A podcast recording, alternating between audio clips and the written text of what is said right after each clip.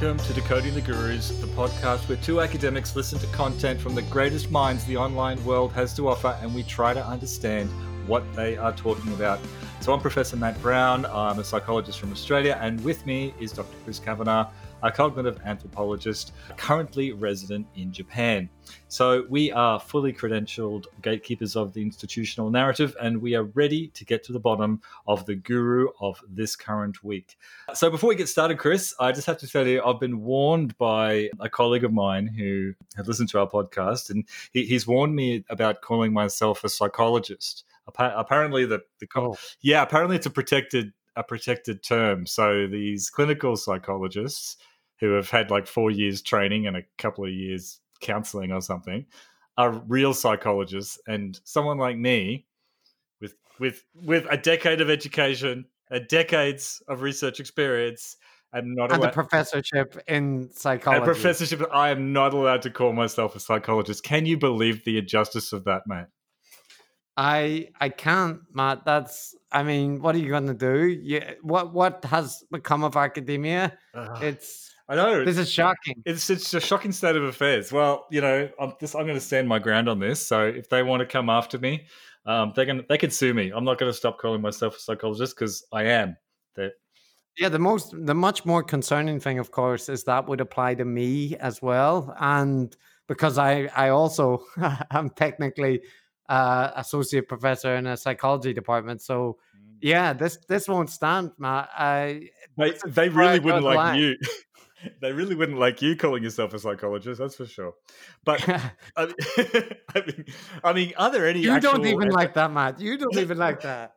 I mean, well, you know, let's be fair. Are there any um, anthropologists in gainful employment, or are there only academics? Uh, that I, am going to punt on that question. I I won't hear my fellow anthropologists besmirched this way. they're they're everywhere, Matt. There's anthropologists serving you lattes. There's anthropologists driving your buses. That's the, we we are the undocumented my, majority. I think I'm doing a terrible job of sort of pulling together a coalition of academics to defend my rights as a psychologist, aren't I? I um, yes, you are. You are. You've, you've alienated the anthropologist. That really, that's that's going to mm. cost you big time. all right, all right. So let's get into it. Um, okay, so we've got a few things to cover before we get into our guru of the week. First of all, we have a correction to issue, Chris. Correct. Yes, correct, Matt. I, I didn't plan that. um, so we in the Jordan Peterson episode last time talked about him being addicted to painkillers, and several people pointed out he was not addicted to painkillers. He was addicted to benzodiazepines, which are anti-anxiety medications. Uh, so we were wrong there. Although I think not so wrong as it actually influences the broader point that his his worldview is bleak. So it maybe we should have specified more clearly. It's about himself medicating anxiety versus reducing pain. Yes, that's yeah. So I guess that's a good point. That's a good point. Well, look, in my defense, my research is casual and haphazard. That's all I can say. Well, I think this illustrates, Matt, why you cannot call yourself a psychologist because a clinical psychologist would never make such a schoolboy error. So, uh, just All another right. just another mark in the column for is Matt a psychologist? You decide. You decide. Yeah, good. Well, fair, fair enough. okay, so the other thing we want to say is, um, I think we said this before, but uh, everyone is uh, that we cover in the podcast is obviously welcome to come on uh, our podcast and uh, talk to us, debate us, fight us, um, call Chris an idiot, whatever. Um, am I right, Chris? Mortal Kombat style. And and yes, Matt, we did talk about this, but then we never actually use that segment. So the other people are unaware that we've discussed this. This is our debate policy, right? With the people that we cover.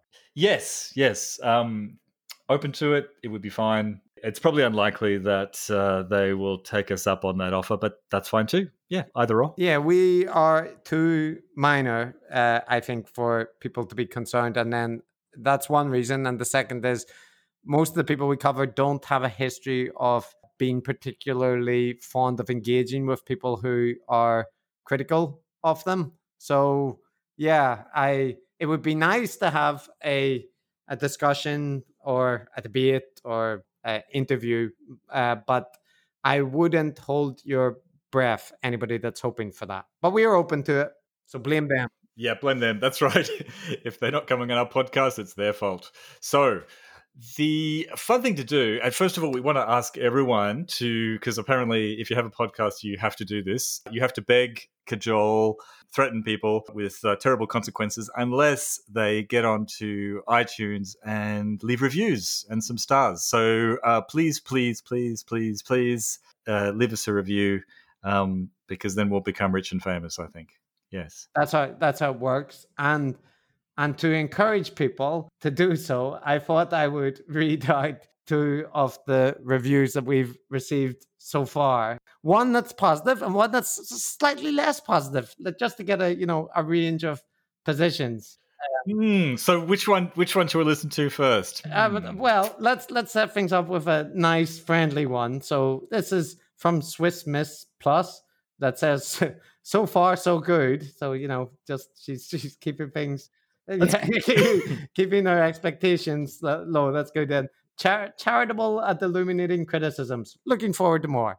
That's it. That's nice. That's a that's a good review. See, that's how simple it is. That's how simple it is. It's that easy, everyone. You, that's all you need to do. You don't have to write an essay, just something like that. Look, um, I'm satisfied with that, Chris. That's a good review. I wouldn't. Yeah. Well, no, for balance, because you know both siderism. That's what we do. Yep. Um, let me give the review of the user name four seven four seven four seven three nine two nine three. Hmm. One star. Oh dear. Oh yeah. Yeah. Pathetic to be honest. That's the title. these these two clowns are punching way above their weight classes. This pod is presented as some sort of intelligent breakdown of the opinions of men much more accomplished and knowledgeable than they, which makes zero sense. that's, the, that's the first half. Yeah. Uh, and I would just mention here that the podcast has so far been about men, but it is not a men only space. This is, he said, you know, we're focused on the opinions of men more accomplished than us, but it, we we are happy to to we are we also we are also interested in women who are more accomplished than us. That's that's yes true. both both. Yeah so uh it, this is not part of the manosphere. If you've come here by mistake i just i just thought we should flag that. That's right. There'll be no there'll be no tips on how to pick up chicks. That's not what we do. Yeah yeah yeah because obviously you're you, from that line you're very accomplished at that. Um, now uh, okay, so let me finish. I, I don't want to misrepresent. These two have conveniently placed themselves hilariously in some kind of superior position above it all, bestowing the true knowledge in off other people's work according to them. It's pathetic and sort of sad, to be honest. Don't quit your day jobs. Uh, that's good advice. We shouldn't quit our day jobs, Chris. No, um. and I also like the friendly sign off. You know, just mates. You know, just friendly advice. And yeah, it, it. I. I mean, I all all opinions all opinions welcome. So look at that. If you leave a. a a positive review or a negative review, you you can get mentioned. So uh, yeah, yeah, please, yeah. please, but, please do. Uh, but or, or don't. Yeah, either either way. Maybe that's why we don't get reviews. Yeah, I I really do like these negative reviews. They're a lot of fun, but I'm worried by reading them out, we could be encouraging people to leave negative reviews. Uh, I tell you what, leave a funny review, leave an ironic review. Leave a silly. Oh, you review. can leave a. You can give us five stars and then leave a super negative review. How yes. about that? That, that? that will work well. Yeah, yeah, that'll yeah. confuse people. That'll just just mix it up. Yeah, be innovative. Yeah, and if my family are listening, what are you guys doing? You know, I don't see any review from friends or family. So yeah, yeah mom, mom, mom, WTF, WTF, come on. yeah. Okay. All right. So there we go. That's our begging segment done. Um, okay. So for the next segment, I um, I think we should kick off a a bit of a where are they now part where we just check in on look at the people that we've covered and just see if if any interesting stuff has has gone down in the last couple of weeks, and there might be something interesting to talk about.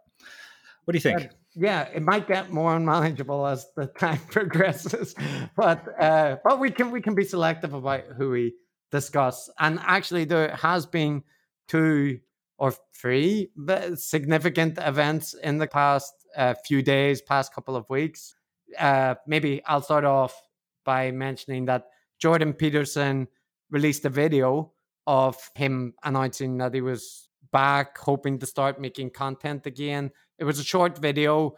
He didn't seem to be firing on all cylinders, which is understandable given what he's been through. But at least people took it very positively, his fans did, and seemed to signal that he's hoping to come back. Maybe hopefully after the election might might might be my comment there. But uh, yeah, so so Jordan Peterson is possibly back. Yeah. Well, it'll be interesting to see where he takes things. Like, um, like I think of all the people we've looked at and all the people we're considering looking at, I think JBP is probably the one who is most likely to surprise us. You know, like he, he might keep doing the same kind of thing, or he might go in some surprising new direction. I what yeah, what do you think? In the video, he mentioned kind of following up on one of his Bible series courses. He wants to do another book from the Bible. So, so yeah, mm. I mean, good good luck to him. But I I kind of hope for his sake and for the sake of the discourse that he he stays away from the culture wars. As should we all, Chris. As should we all. yeah, so say we all. But um, yeah, and the second event is that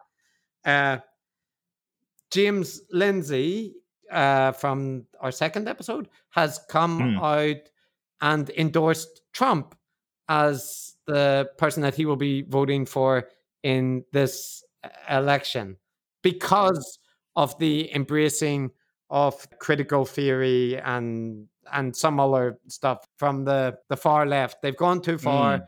and now he needs to support Trump.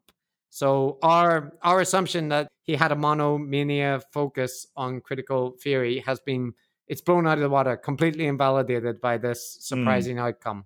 What do you what do you think, Matt? Yeah, so looking back to when the Sokal Squared thing started, I, to be honest, welcomed it at the beginning um, because I thought it would be good for there to be a bit of a discussion uh, um, within academic circles of yeah, epistemology, research methodology, what you know, just to have a serious chat about what what re- what research in the social sciences, society, and people generally, what it should look like, that kind of thing. And early on, it very quickly took a political turn. I don't think that was entirely on, you know, you can't lay that entirely on the um, at the feet of the Sokal Squared people, but it just on fr- from all sides, it it very quickly became uh, almost entirely political uh, kind of debate with uh, lefty people lining up and hating it, and the people who were cheering it on were not academics concerned about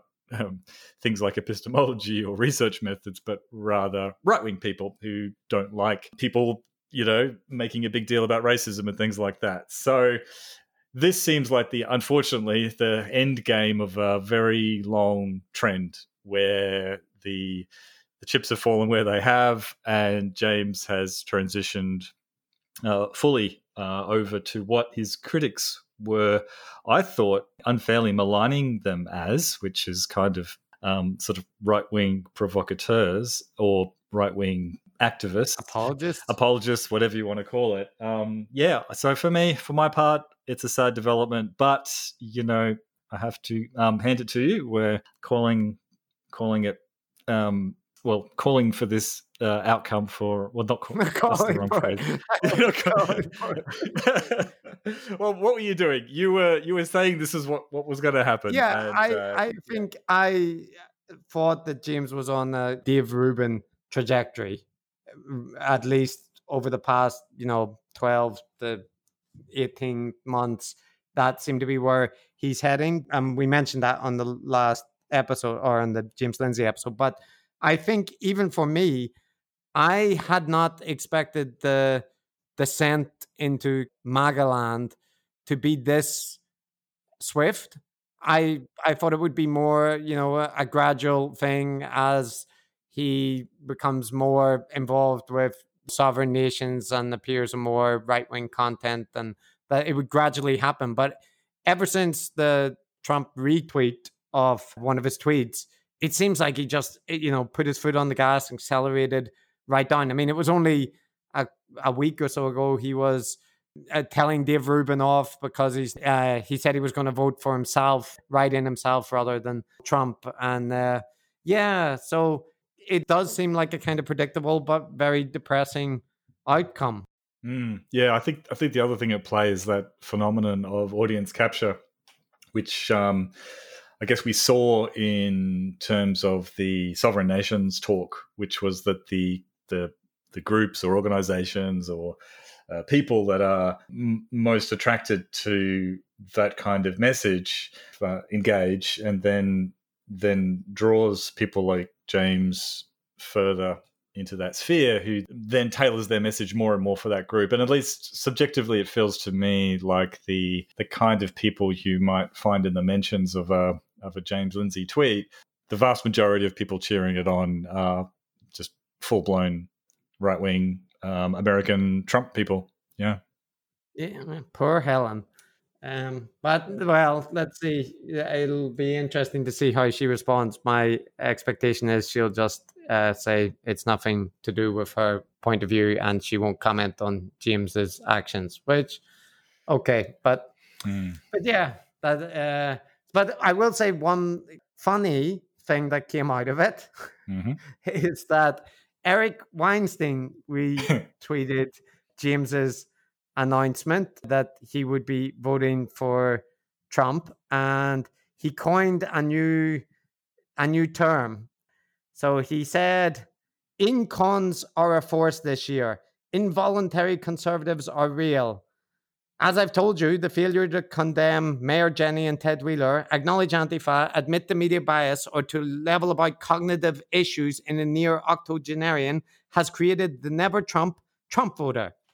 So, uh, yeah, that's it's yeah. standard Eric, you know, verbiage. But I just I love that he's come up with this incons, involuntary conservatives, obviously aping incels, involuntary celibates, and. Yeah yeah, yeah. yeah. Who, who, was yeah like who was it who originally came up with the acronym for the uh, in or the intellectual dark web? Him. It's Eric. Phrase. Eric. Yeah, I, I knew it was Eric. I knew it was Eric because he's got this turn of phrase for coming up with like really bad neologisms. Like they're just always bad. So like an like that association with incel and incon. It's just oh, it's, it's, I mean he he has created a term that will now be used endlessly against you know the IADW uh, classical liberal types.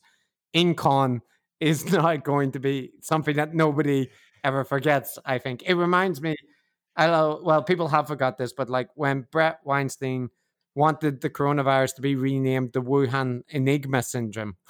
Oh God, yeah. and yeah, and I most people have forgot that, including Bret. He's dropped it, but I will never forget that.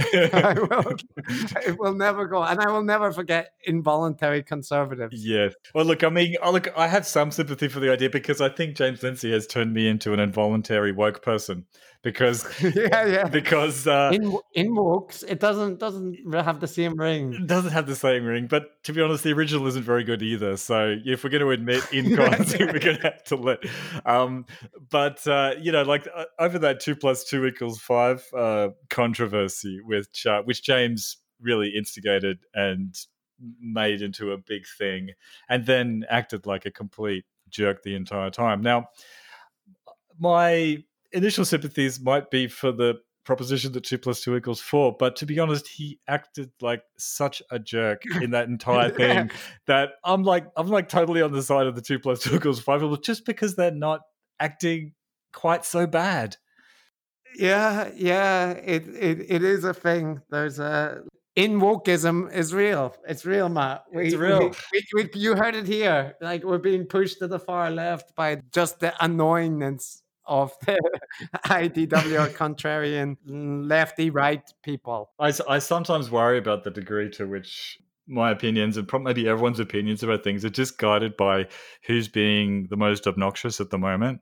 So it's not it's not a terrible guide. It's not a terrible guide. I think you could do worse. Yeah, yeah, that's true. You you, you could judge everything through whether the person has condemned critical race theory. That would be a worse standard to apply. Yeah, that's true. That's true. That's true. Um, that's a low bar. All right. That's a low bar. But anyway, um, put that aside, and we will go on to um, our content for the week. So, Chris, would you like to tell our adoring listeners, except for that guy, if you're still listening, the one who left that review, AM four seven four seven two three four nine. You're not welcome here.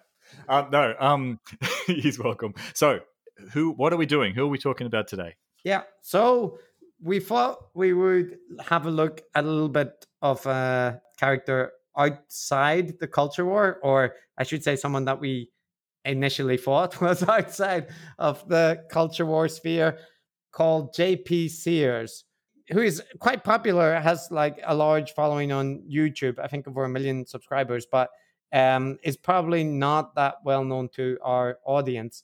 You, if you do know him, you likely know him from his ultra spiritual parody videos, which were popular a couple of years back, where he he made these short five minute or two minute videos parodying the new age spiritual community and and various claims they made. So he he was popular amongst kind of skeptic atheist circles a little bit. Yeah, yeah. I knew about this guy before. I um just because I came across him on some random, you know, YouTube binge. And I reckon most people would have seen him. Um, if if you Google him real quickly now or look him up on YouTube, you'd recognize his face, I think. And it's that kind of, you know, easily consumed two minute content that you might sort of have a little it, it, you might find it amusing and then kind of forget about it. Yeah, and I, I will say that like he's got a very like you say he's got a very distinctive appearance. So he's he's long red ginger hair and wearing kind of tie dyed or stereotypical new age clothing. So uh, and he's also surprisingly buff.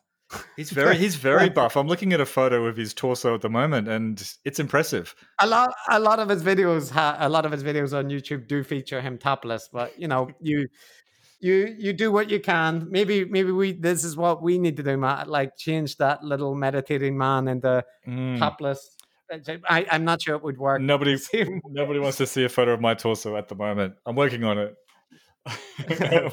All right. Well, so uh, he's still around now, and and things have changed a bit as we'll see. But but maybe a good way to start would be to play one of the clips of his earlier content just to give people a flavor of like what he produces. Yeah, let's start with that, Chris. That'll be good. This is a video of him say uh, the title is "If Meat Eaters Were Vegans." I'll just play the first minute or so. Salad's totally grossing me out. I've completely lost my appetite. How long have you been a meat eater for? I only eat meat. I'm going to the Meat Stock Flesh Festival. Are you going? Yeah, I want the tofu spring rolls Except I don't eat tofu, so do you have like a tofu flavored chicken you can substitute in for me? It's not that vegetable eaters are bad people, it's just that they're terrible people. This sausage is a meat based vegetable substitute for cucumber. It's got the taste and the texture of an actual cucumber, with none of the cucumber. Eating plants makes your body way too alkaline, which will definitely kill you. Yeah. Uh, yeah. Yeah. Did were did anyone laugh at that? I wonder. Oh, well, the thing is, I feel a bit mean because playing the audio of a comedy clip without the video, it does feel that you know. I remember like, finding this sort of amusing at the time, but yeah, yeah, me too. But yeah. but there, it wasn't very funny. Um, it wasn't very funny. No, no, no. That's right. But but you, you, get a sense of what he does. It's it's a little bit heavy. It's it's very heavy handed and kind of repetitive.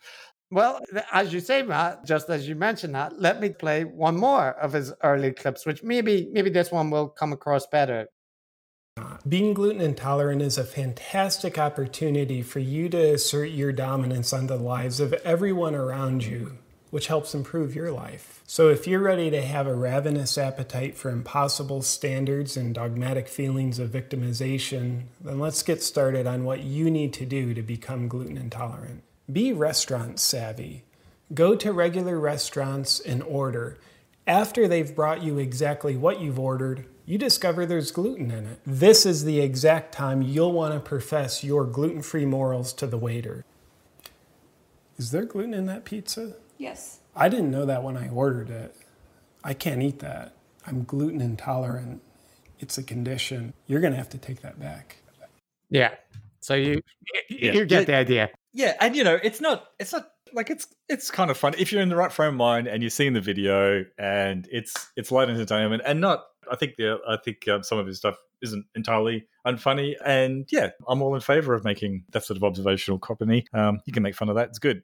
But my question for you, Chris, is why are we covering him if he's uh, uh, just doing a bit of light comedy on YouTube? Yeah, so there's a couple of reasons. And I should also flag up that this week is a bit of a departure because we were considering to look at the videos, right, as as the output, but they're very short and as you've just heard, it's not really a good format to analyze. But it turned out as with everyone else on the planet, he has a podcast where he produces more long form content and and these are more serious not so much comedy based and yeah and so why we're covering him is that in addition to making these short parody videos he himself is also a life coach i think i'm not sure if he still does that and was a kind Mm. of alternative health and wellness guru giving actually sincere advice and in various videos where he talked out of character he explained that he used the comedy material as and they actually turned out to be an effective recruitment tool for his life coach therapy um Yeah, so so it seems kind of paradoxical, doesn't it? Because on one hand, he's like he's really making fun of all of this new age stuff, but he he really is a, a new age health guru, um, all into spiritual energies and and that kind of thing. It's amazing. Yeah, it's an so he he- he's an interesting character because obviously, as you can see, he uses parody, he uses comedy, but he actually is promoting, in many respects, quite strong alternative medicine and conspiracy theories, and especially since the coronavirus outbreak. Where before there used to be just hints and nods to like anti vaccine arguments or the mainstream media is, you know, rotting your brain. Now, by far and away, the main message of his content is the coronavirus is a it's the response at least to the coronavirus is the real threat the death statistics and everything are exaggerated and the establishment is is censoring everything and we need to break through from the mainstream narratives so he's become uh maybe the way to put it is like he's become red pilled Yeah, so yeah, he's um he's a man of many contradictions because first of all that contradiction where he seems to be making fun of new age woo but is actually a practitioner and has been making his living from it. And the second thing is is that most people don't really associate that um spiritual health kind of hippy dippy stuff with these kinds of um, conspiracy theories that you know we usually associate with people like Alex Jones and and the right wing uh, wing nuts more generally. So yeah, he's an interesting interesting one. We have to get to the bottom of him. We do. So the so the the content that we're mainly going to focus on this week is from his Awaken with JP Sears show, which is his podcast, and a couple of his recent episodes. 104 getting insane prior to the election, 103 Spotify censoring Joe Rogan solo cast, 101 Rage Against Deception solo cast. Um, and I, I avoided the episodes that were mostly interviews. So these are these are kind of 30 to 40 minute episodes that we listen to. But before we get to some of the content and start looking at the techniques, I think it's helpful if we listen to a snippet from one of his more recent comedy videos because they also give a clear illustration of how his narrative has shifted The, I think the title of this is What's It Like to Believe Everything the Establishment Tells You? People are freaking out right now. Like they're tired of having their constitutional rights taken away with a mandatory stay at home orders. Cities are suing the California governor so their people can go back onto their beaches again. Idiots. Like, I'll stay at home for the rest of my life if they tell me to. Who knows how to make the best choices for my health and my life? Definitely not me. So I'm more than happy to put my blind trust in power hungry politicians and definitely uncorrupt groups like the World Health Organization. I think they know what's best for me because, like, they know me better than I know me. The last thing you want is people to have the freedom to make their own choices and then experience the consequences of their choices. I think free will is a little bit of a sin. I don't think we should have it in the first place a, a little bit, and uh, you know, a, um, a, bit on the nose. And and here's just just one more. Um, this is to highlight the the kind of connection with the coronavirus um, skepticism. I'm also really good at believing the COVID death count, as anyone who is diagnosed with COVID 19 and then dies, regardless of what they die from, pre existing condition or otherwise, their death is labeled a COVID death. Makes sense to me. Instead of letting the doctor who is treating the patient use their medical education to determine the cause of death, I think the mandate to label it a COVID death is more accurate. And it helps the COVID death count get higher than it is. And the higher it is, the more scared I am. And the more scared I am, the more obedient I am. Yes, I would like a mandatory vaccine. I'm scared enough that I think more things should be mandatory.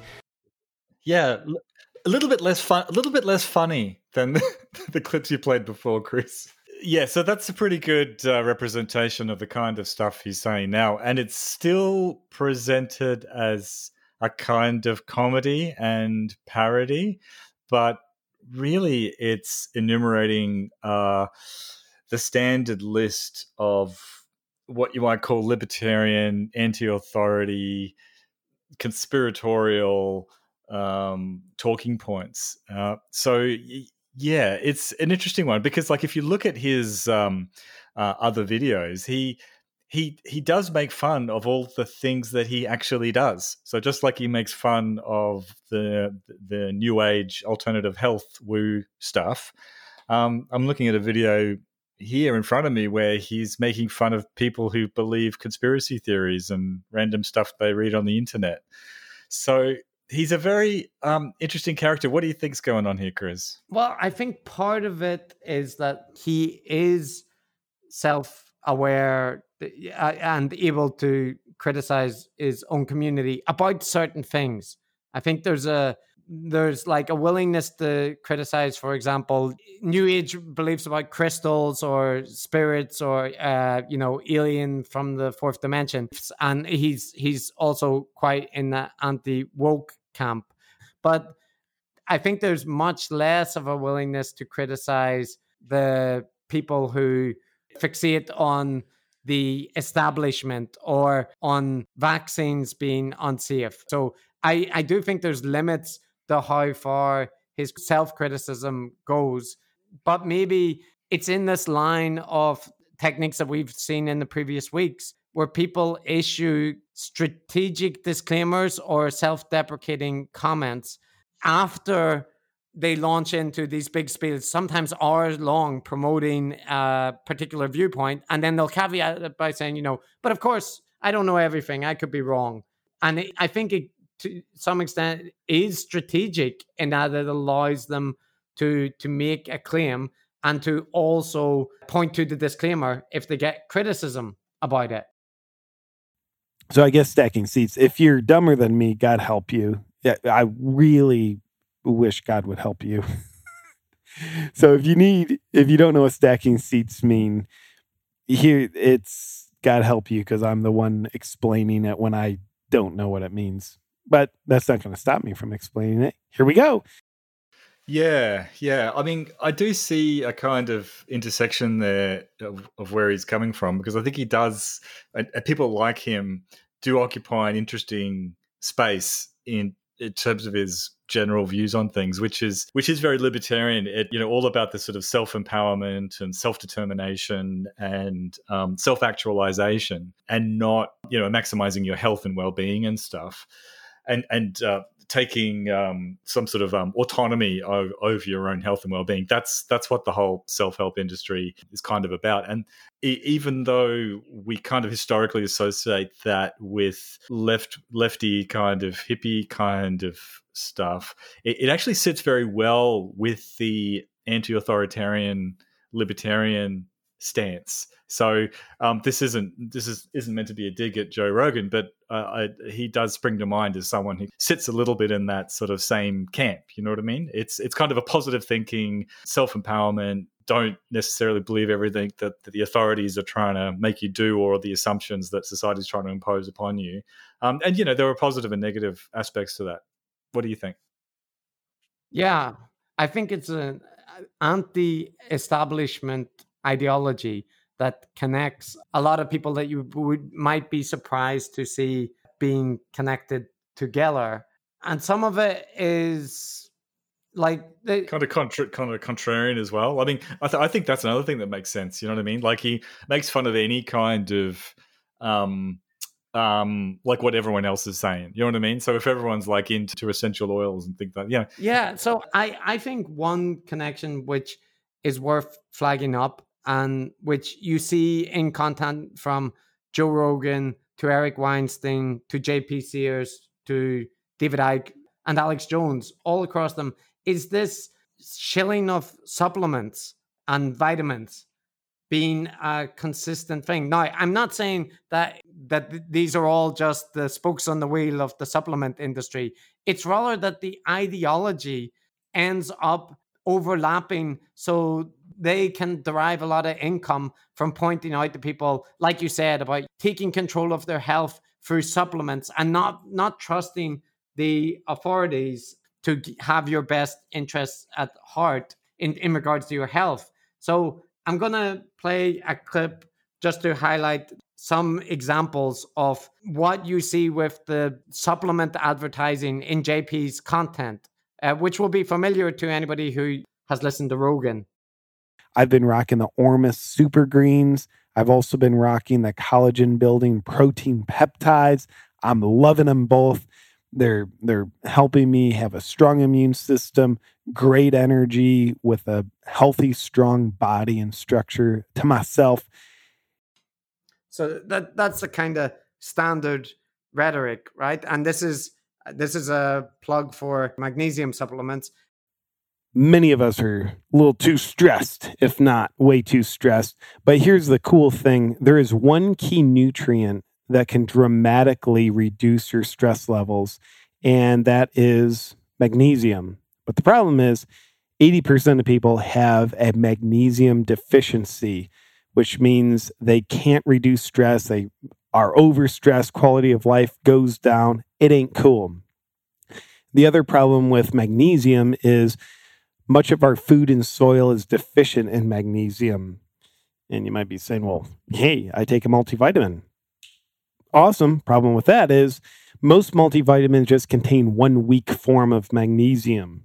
But magnesium breakthrough solves that problem, solves your stress problems because it contains all seven forms of magnesium that you need.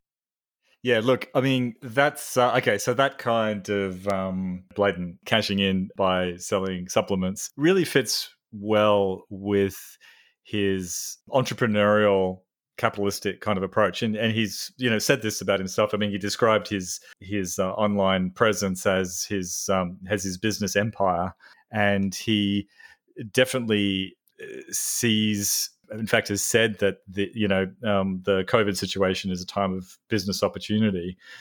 I think I think the best way to understand someone like JP Sears is is is that he's a businessman first and foremost, and he is all about building uh, a brand and building a following and and ultimately making money. And you know, there's nothing inherently wrong with that. But I think I think it's wrong to necessarily think of him purely as someone who's just just trying to make comedy just just for fun or just talking about things that he believes for no other reason than to sort of spread the word. I think in in his interview with the chap who um, um, runs London Real, and we can talk about that um, interesting scam later. You can see that they're really bonding on that entrepreneurial side of things. So again, it all fits with that new age self actualization thing. A, a lot of the time, those those um, personal growth courses have a strong element of how to be successful and how to make money and um, how to get ahead. Um,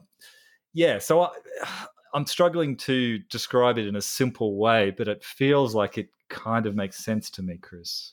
Yeah, that's I I mean, I think that stuff is standard new age alternative spirituality commercialism 101, right? Like make a better you, take control of your health, detoxify yourself from the poisons of modern capitalism, while the uh, health guru is is enriching themselves with the spoils of modern capitalism. But the that that distinction is well noted and well understood you know the organic industry for example is huge right? It's billions and billions of dollars but they do well as presenting themselves as small local mom and pop style groups fighting against the evil corporations and establishment. And i think jp sears is just in one sense that's that's just where he is. He's in that new age alternative health space. So he sells supplements and like the videos he produces now are heavily branded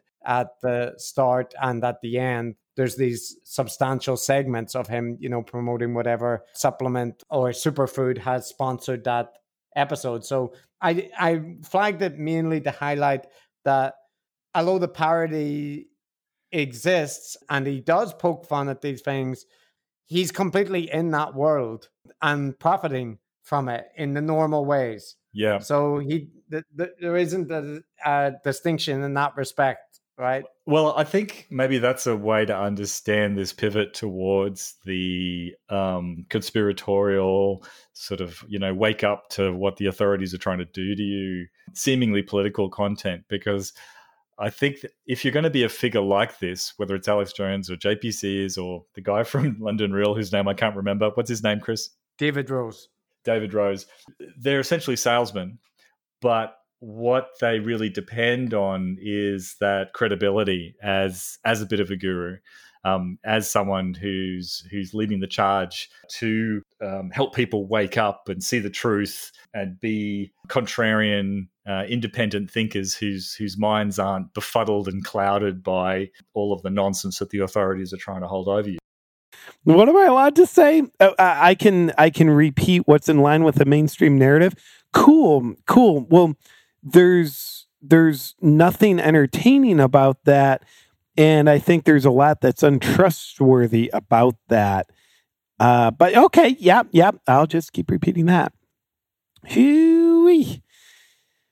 So I could see the way in which the the politics, which is all super appealing to the libertarian uh, types who would be attracted to this. So t- to be a political guru can help them get that kind of authority that enables them to be um, better salesmen and make more money. Well, that's that's my theory, I guess. Yeah. Before we get to the political overlap, I'm just going to pick up on the point you made about using your intuitions to see through the establishment discourse that that that's really is a part of the message that he's selling. And here's one clip where eh, he makes this explicitly clear. And anyway i think in a time where there's a heavy inundation left right and center where what to think is being spoon fed to you maybe you can spit out that hydrogenated um, thinking and let yourself feed off of your own thinking. Right. And he follows this up with an exhortation about your intuitions about what's true and what's correct are, are really important. And this is in the context of him talking about that he doesn't believe in the coronavirus death statistics. So there's there's like a real dark side to that. But I think the logic here, the problem is really transparent. Be true, not just to what seems like beyond a shadow of a doubt my own thinking, but more importantly, and what I think is way more trustworthy and way more true, it's my feelings. What feels true, I want to pay attention to that. What feels untrue, I, I want to feel that so I can not go in that direction, not open my mouth to those spoons shoveling towards me. Yeah, yeah, that's a that's a perfect illustration, I think, Chris. Yeah, but go ahead. And a terrible, terrible advice for someone like believe what you think feels true and ignore whatever you find hard. Like that's that's terrible advice for, especially in the context of finding out what's true about a global pandemic uh, uh, and the virus that the ordinary person doesn't have intuitions about how viruses function or public health. Yeah. like, yeah, no, thank you, thank you for saying that because it's it's easy for me to pass over what seems almost too obvious, which is that that is terrible, terrible advice to respond to complex topics to just go with your gut feeling and and don't believe anything that doesn't feel right. Um, again, it fits perfectly with that stuff we talked about about that kind of um, holistic self actualization and on a political level more that kind of libertarian self determination. But the thing that's really going on here, I think, is that that people like JP Sears are really leveraging what they have correctly identified as pretty pretty widespread anxiety and uh, you know a, a, sense of confusion and a sense of um, in some cases um, skepticism and distrust of conventional sources of information. That's not to say conventional and orthodox and authorities uh, are always right about everything but um, certainly they're taking advantage of of of an anxiety about that and that's very appealing to a certain kind of person. So i can see him doing this amazing dovetail of the political with the with the personal. Yeah. Yeah. Yeah and i i i think one point to note though is that you mentioned about this presentation of yourself as somebody that cuts through that mainstream narrative that that gives you an air of credibility. And I, I also want to note that alongside that, it's important that you also express some at least superficial humility, showing that you are just like the other people and and you're not perfect and you recognize that. And and so here's an example from that that same uh, section where he's talking about that he doesn't necessarily have access to the truth. Again, I don't have the truth, but I do know what bullshit tastes like and what it feels like. And I've got my heart, I've got my gut that I trust. And I do know what bullshit feels like when my gut tells me. Doesn't mean I know what the truth is, but it means I know what the truth isn't. Yeah. Yeah. So, I mean, again, terrible, terrible advice. I mean, we don't want to get all academic, but there's just reams of literature on on you know applying um, intuitive thinking as opposed to analytical thinking, um, and um, and the trouble you can get into in just in applying that to complex topics. Complex topics, yeah. And but it it feels. I mean, I think that I think he's a person who who probably to some degree, but maybe believes that. But part of me thinks it just feels terribly, terribly cynical because they know that they know that that's the appeal. You know that that kind of populist messaging um, is appealing on, at a gut level, and uh, you know something like vaccinations just isn't appealing at a gut level. That's that's why people are skeptical of vaccinations because there's nothing about vaccinations that makes you think, oh, I'm really excited about having a vaccination. That's going to be awesome. Yeah. Uh, yeah. I think like human intuition is valuable in many respects and is maybe denigrated in some areas too much that, that people fixate too much on requiring very specific evidence before they'll accept something. But that's not the case for complex scientific topics or topics that might involve counterintuitive things that are true. yeah, exactly. Like um, like understanding like Bayesian statistics, for instance, is that I mean, you're completely right that it's the what you said before, which is the key thing is that a lot of the things that are political issues these days are actually reasonably complex, reasonably abstract, broad scale things for which intuition is just a terrible guide. That's not to say intuition is, you know, intuitive thinking is bad generally. Um, it's extremely efficient and it's extremely good for, say, you know, navigating social situations and quickly getting a feel for whether or not somebody likes you or, or not, that kind of thing. So, yeah, but people like JP Sears uh, weaponize that tendency of um, appealing to people's gut gut feelings. I mean, a good example is masks, right? The the, the right wing in the United States absolutely hate masks. You know, they they take them off, and it's it's a sign of signaling and your independence and so on. So that makes it perfect. Like on an intuitive level, masks to an American, not so much to Japanese people, as you'd know, Chris, they just don't feel right. Right? It's associated with masking your identity. It just it just looks weird. It just doesn't doesn't feel like everything is fine when people are wearing masks.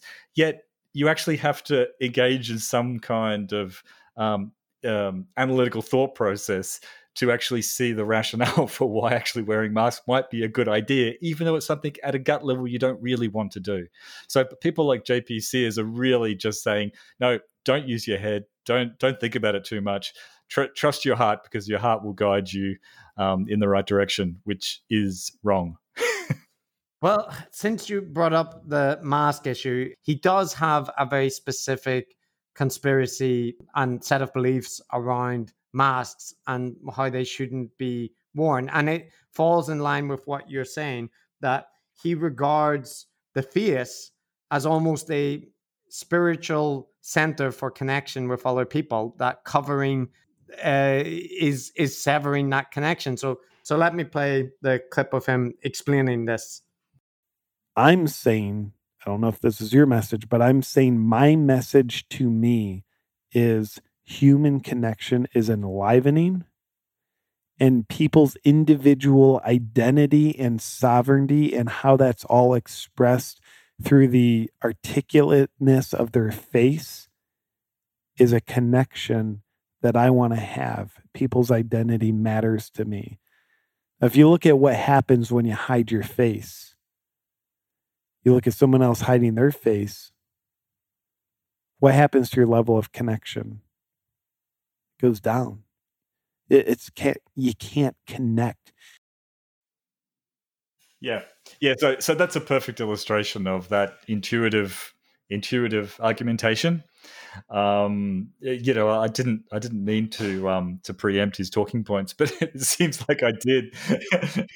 no, well, no, like I, I think you, you have only preempted them to a certain extent because yes, he's he's going on about the the emotional connection we form through seeing people's faces, but his logic extends much further than that. And I, I I'll play this clip. It's a bit long, about 50 seconds, but it goes to the full extent of how important he regards the mask issue and what the kind of sinister motive behind wearing masks might be. So, uh, yeah, bear with me.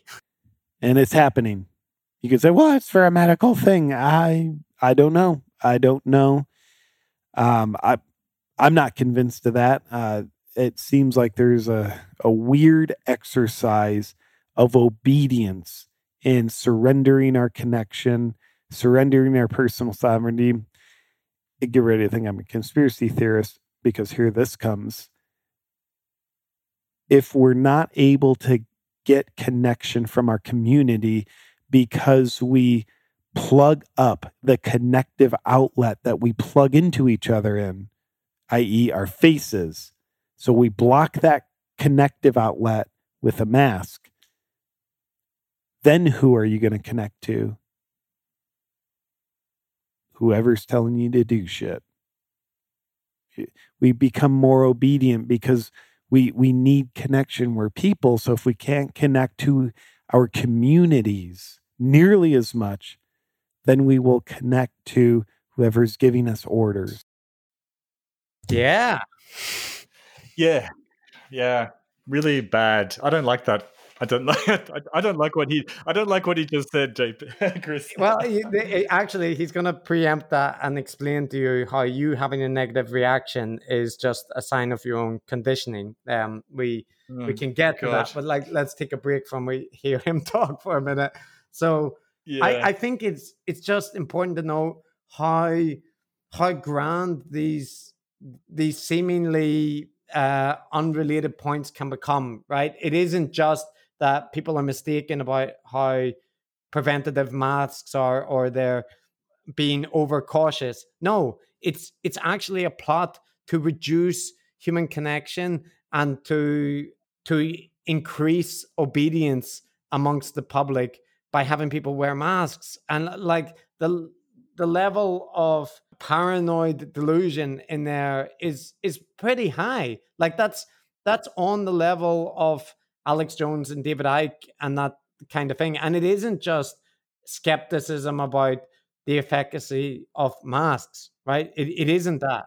No, no, exactly right. I mean, you know, the degree to which masks are helpful in preventing spread of disease, I'm sure you could have a rational discussion about it. But that's not really the point. The point is, is that JP Sears is is um, tapping into sources of disconnect and sources of, of anxiety and providing a kind of a narrative that resolves those anxieties and provides a, some kind of satisfying direction, i.e., resistance. Um, to sort of go down. Um, and it really does remind me of the appeal that alternative and complementary therapies have, which is like they don't work uh, for the most part. Uh, but but they're extremely popular, and the reason why they're popular is because they uh, are designed to be appealing. They're designed to be intuitively appealing. Like it, it seems, it seems, uh, it, it, it feels right that using some kind of essential oils and and putting them on your body and or doing something like cupping or whatever it, it feels right that that's going to um, do something good for you. The the use of these um, the emphasis on natural products you know the, the, the, sense that they're going to balance your chakras and that you're or you've got toxins that need to be removed from your body none of that makes any kind of medical sense but it all makes sense on that intuitive gut level which is what JP Sears is is is tapping into. And you're right, Chris. He takes he takes that as a starting point. That's the that's the point where the appeal happens, and then it goes straight into the the the paranoid conspiracies to um, provide a narrative behind why these things that feel bad uh, like it provides a rationale for the feeling. The feeling is that they're bad and that these people are out to get us and that it's all terrible and we have to, um, we, we don't want to do it. And then the narrative that's provided for it is batshit crazy conspiratorial thinking. Yeah, and I uh, I'm going to play a clip now where he's basically telling his audience if you have a negative reaction to that, it's a sign that you have the problem, not him. And and I think that's an actually quite effective psychological or emotional manipulative technique where you preempt how some people are going to respond and then you give them an alternative narrative for why that is, right? The, look, if you're resistant to me pointing out these truths about the world, that's your indoctrination. So d- don't listen to that part, right? Be open minded. And and here's him explaining if you're responding like that, it's because you you might fear social connection. And again, if human connection is something that your personal choice decides isn't for you or is too dangerous, disconnect. Don't do it. And I'm going to do it anytime I feel compelled. If that makes someone feel uncomfortable sitting around knowing what I'm doing, guess what? That's your discomfort. Yeah. That's that's not his issue and Yeah. Yeah. And it's the libertarian streak, as you mentioned, but it's the the part I want to focus on uh, a little bit because I think it, I think it dovetails with a lot of the previous figures that we've looked at. Is there's this tendency to present the audience that is willing to listen as being the true open-minded truth seekers. I appreciate you listening and I appreciate you maybe kind of like vibing with some of what I say. And I appreciate you if you don't vibe with it, if you disagree. Like, awesome. Like, we, we can love and accept each other regardless if we agree or disagree. We don't need to be the rageful rioters who are like, oh, you are thinking something different than me. I think you deserve to die.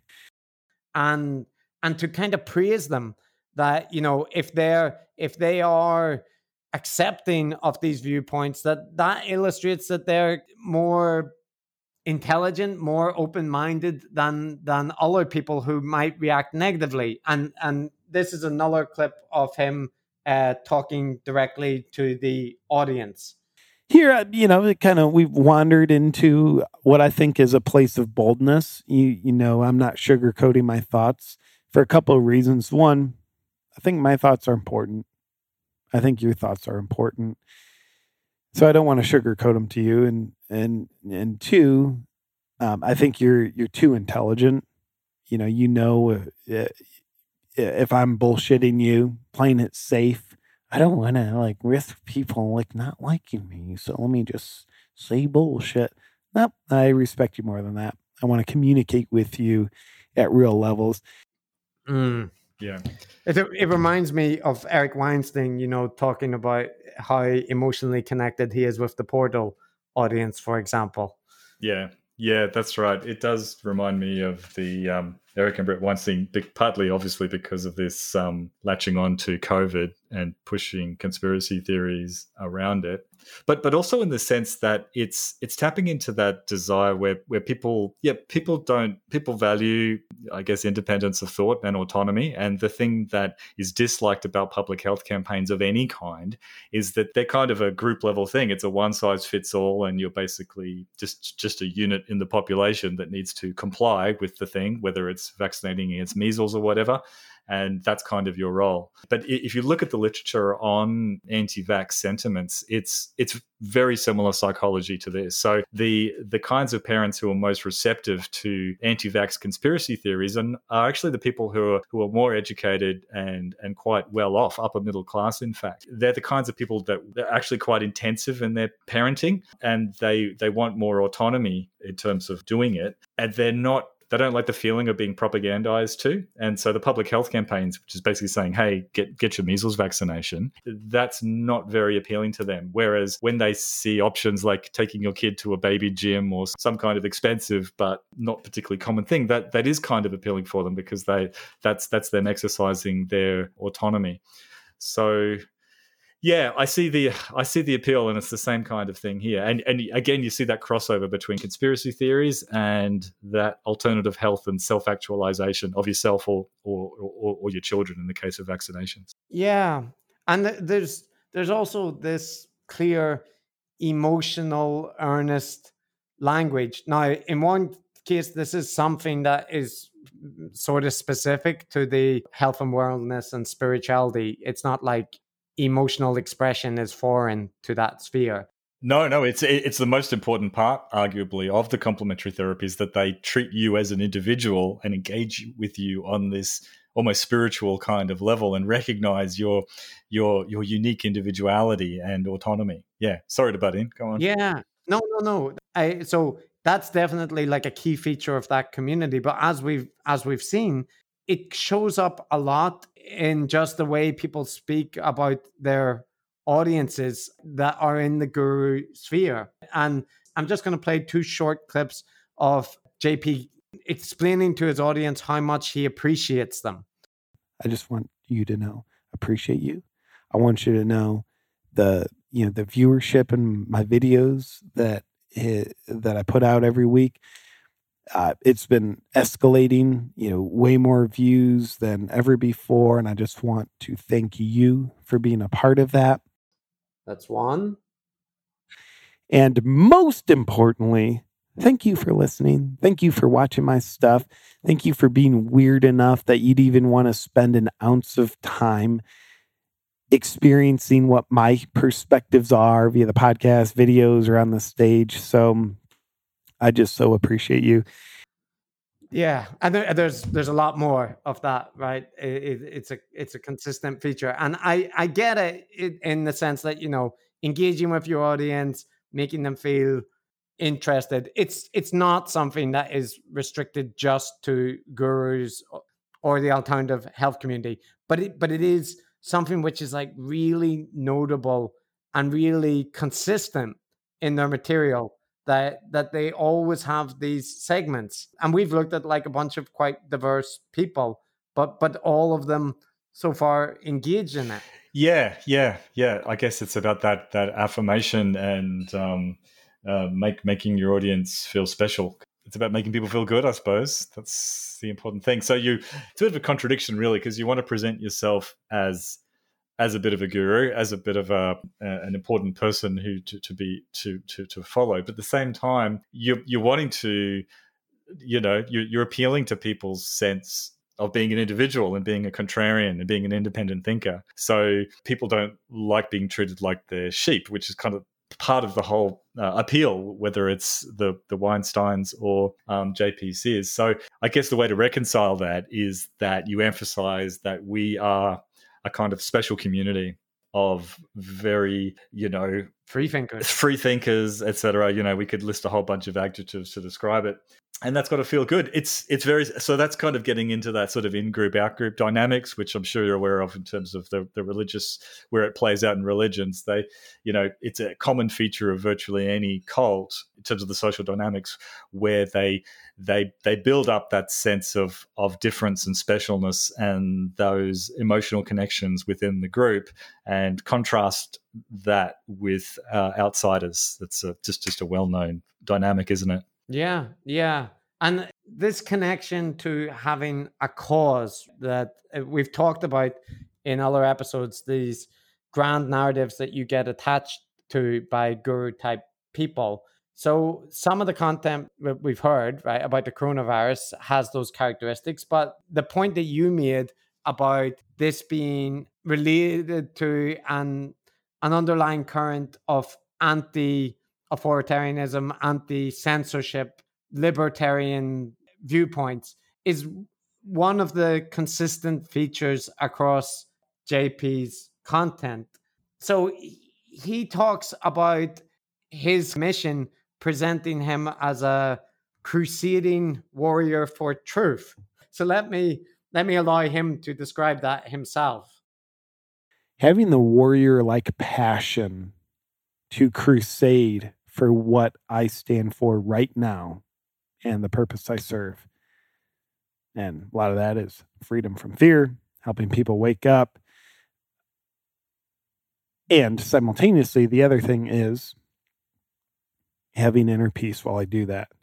Yeah. So as I listen to that, the uh, the comparison that comes to mind is with uh, Scientologists, but I guess with a lot of other organizations like the Westboro Baptist Church. And I was just talking about how they they they really build up that in group out group thing. But the other thing that these religious cults do is provide a mission, provide something um, much greater than your yourself to pr- provide that sort of passionate purpose that binds binds you together. Now, the interesting thing about people like JP Sears, and I think it's also true of Eric Weinstein, is that they also have that p- passionate purpose. But the interesting thing is, it's not religious. It's uh, it's it's political, and in the case of JP Sears, a little bit spiritual as well but it's this political purpose, which is a, a, libertarian type thing, and it's very much big ideas. You know, fighting fighting censorship, fighting finding the, the, the authorities trying to crush your spirit and and keep us separated from each other. It's it's it's emotive stuff, and it's it's almost like the the political agenda is serving the same role that the religious agenda um, serves in those more traditional cults. Yeah, yeah. I think you said it better than, than I can that there's there's a sense in which the the culture war or the political element of modern culture is creating these group identities and these grand value systems and senses of meaning that are maybe were more in the realm of religions or dollar totalizing ideologies in mm. other ages. Yeah, I mean, it does annoy me quite a bit because you know, especially with someone like JP Sears, he's quite explicit about this. He's he's he's in it for business reasons. This is purely a business enterprise, and there's nothing intrinsically wrong with um, making a living and being a podcaster or being a, a YouTube content creator or and so on. But that's the, that is the truth of why he's doing it. So I get a little bit annoyed when it's presented as an almost spiritual imperative to to be a follower and a and a donator and a and a client. Well, I think part of the response that he would have to that is that one, the ultimate commitment to anti censorship or free speech is more important to him than making profit, regardless of whether or not that's true. I think that's the argument they would make. And the secondary argument would be, like you highlighted before, that there's a strong element in these communities that sees the ability to succeed in business as being connected to spiritual potency and to doing the right thing. If you're if you're fighting against the forces of evil that good things will come to you. So that you end up successful with followers making money is because you're a genuine person which which is breaking for the narrative that's that's actually that's kind of interesting chris because isn't there a christian um, one of these evangelical doctrines that you know righteousness will be rewarded with material success. Um, do you happen to know? Yeah, that? I think that's a predestination. I think it's a Calvinist or at least some variety of Calvinist belief about if you were wealthy and successful in life, it was because you were chosen to be so, right? And I'm I'm sure that exists in other forms of Christianity uh, outside Calvinism. Yeah, well, it may just be a coincidence, but it's certainly very, um, yeah, it's very helpful that kind of thinking to reconcile those things. I mean, I guess one of the other reasons I'm skeptical about motives is that um, people like Brian Rose, who runs London Real, who JP Sears is quite closely connected with, and I think we'll we'll, we'll cover Brian Rose in a later episode. Oh yeah, um, well we can talk about the episode that JP Sears and him do together now. He has an extended interview which he called his most important episode, maybe just five episodes or so back, with David Rose, ostensibly about censorship and free speech, and it's JP Sears in- interviewing David Rose about his experience with being censored and his new free speech platforms, which he is apparently building. So why why would we have any reason to be skeptical of that, Matt? Why would be why would we be skeptical? Well, we don't want to. I don't want to get too deeply into Brian Rose and Real because that's this will make it a three hour episode. But in short, uh, there seems no doubt that Brian Rose is a complete scam artist, and uh, he and JP uh, have a have a strong connection. That interview was basically him spruiking Brian Rose and London Real and um, forming sort of business connections. What's spruiking?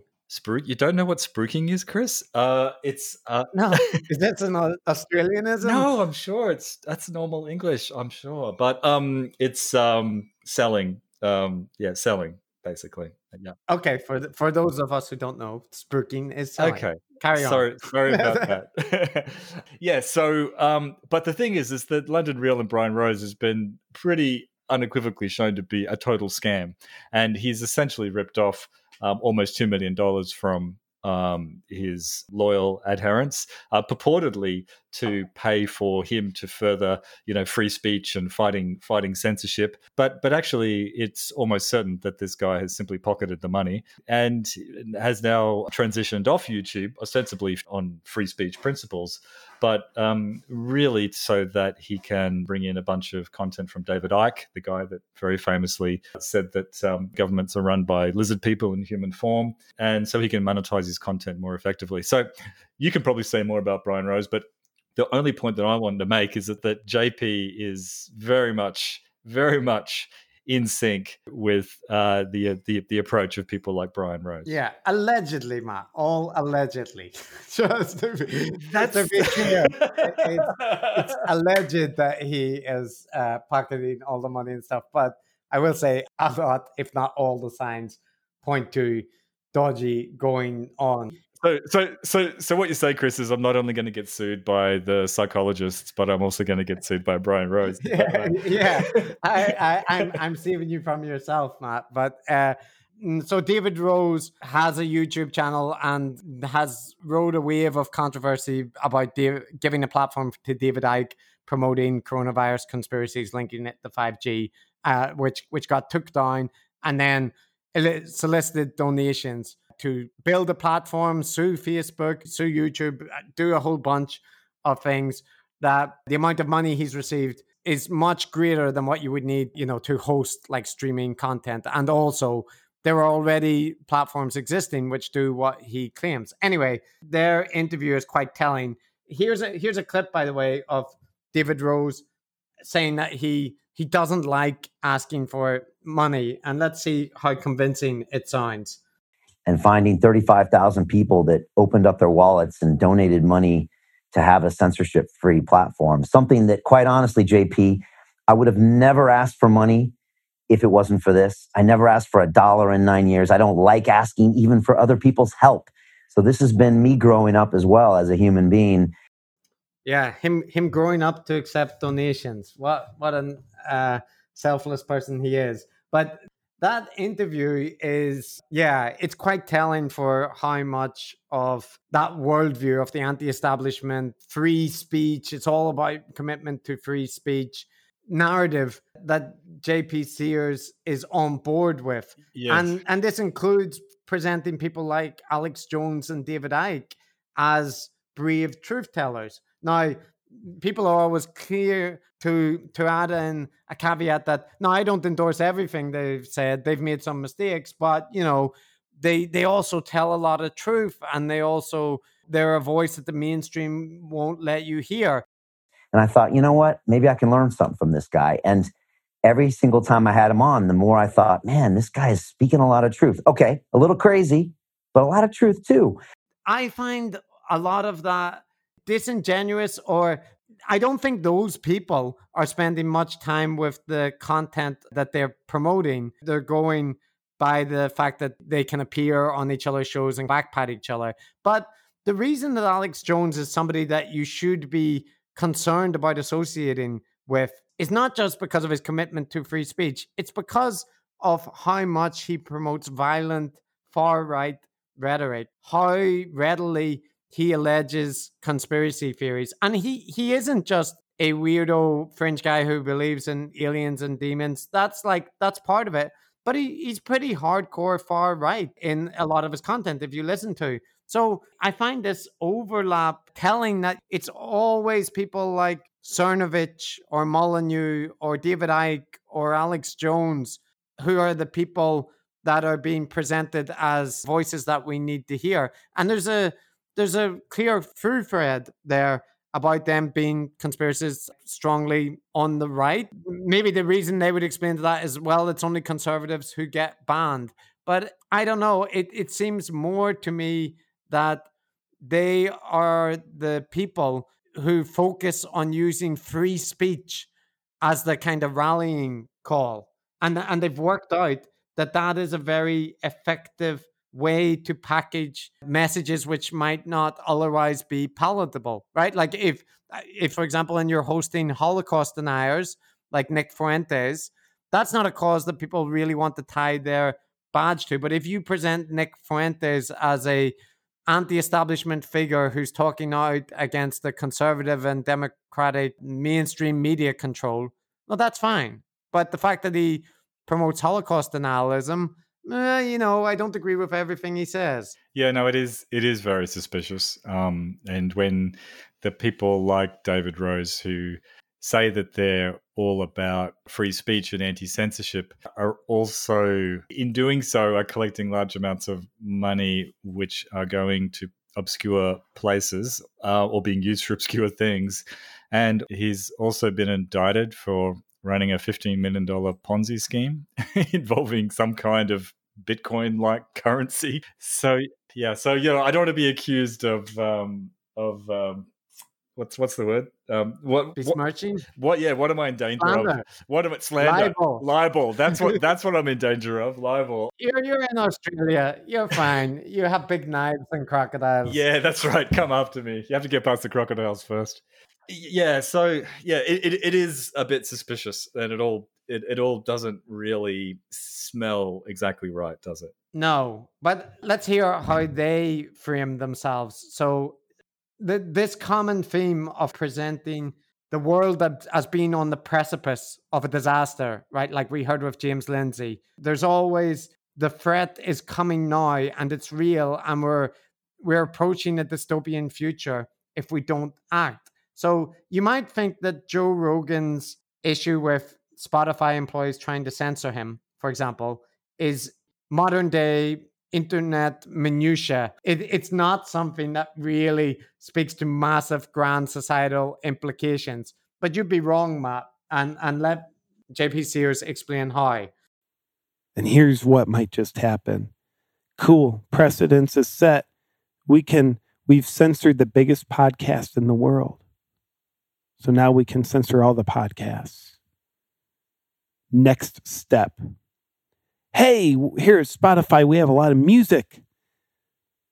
We, as self righteous employees, don't like the messages and all this music. Let's censor the music what is happening to art as we speak?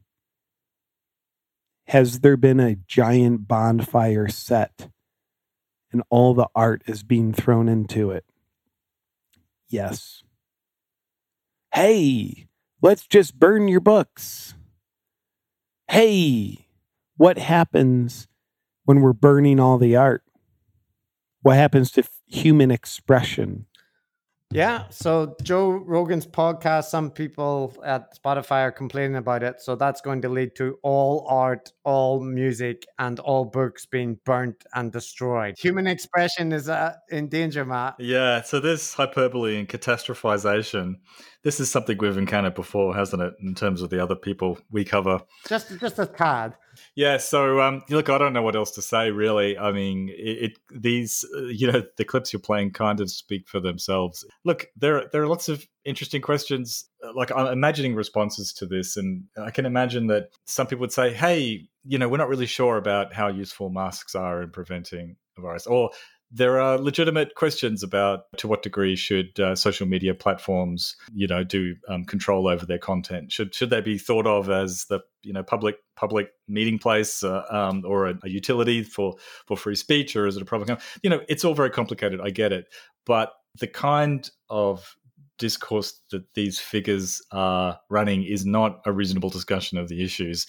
It's using it as an emotive draw point to provide their followers with some sort of sense of outrage and purpose and to mobilize them for, for whatever their reasons are. It could just be getting a bit more famous. Uh, it, it could be making money. It's yeah, I, it's not it's not a good not a good dynamic.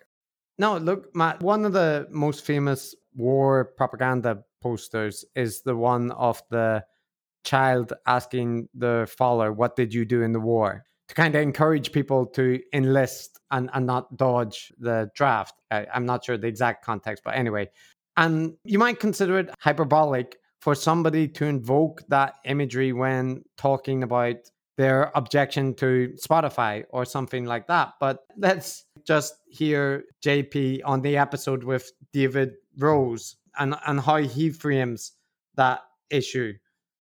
And I, I realize, you know, if my son, if God forbid the freedoms continue to be eroded away and in 20 years we look back and the world is just different. My son asks me, Dad, what did you do when our freedoms were being taken away? My answer, sure as shit, ain't gonna be nothing. Right. So, I mean, like you say, it's all pushing the emotional buttons and giving people a cause which matters. In 20 years, people will look at your actions now.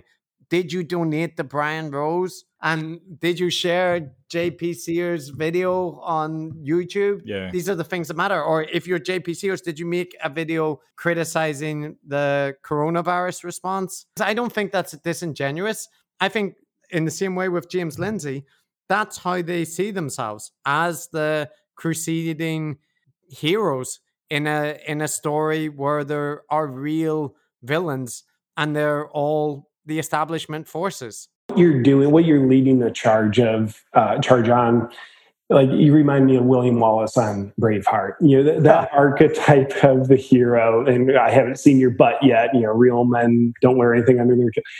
Um, but you know, the the archetype of the hero who crusades for freedom they're always someone who's willing to die for freedom. Yeah, like I think I think a healthy streak of narcissism is very helpful if you're going to play that role. You know, you see that in people like Donald Trump where they kind of believe they believe whatever it is they're saying at, at the moment. Uh, it just happens that what they're saying is pushing all the right buttons and very self-serving.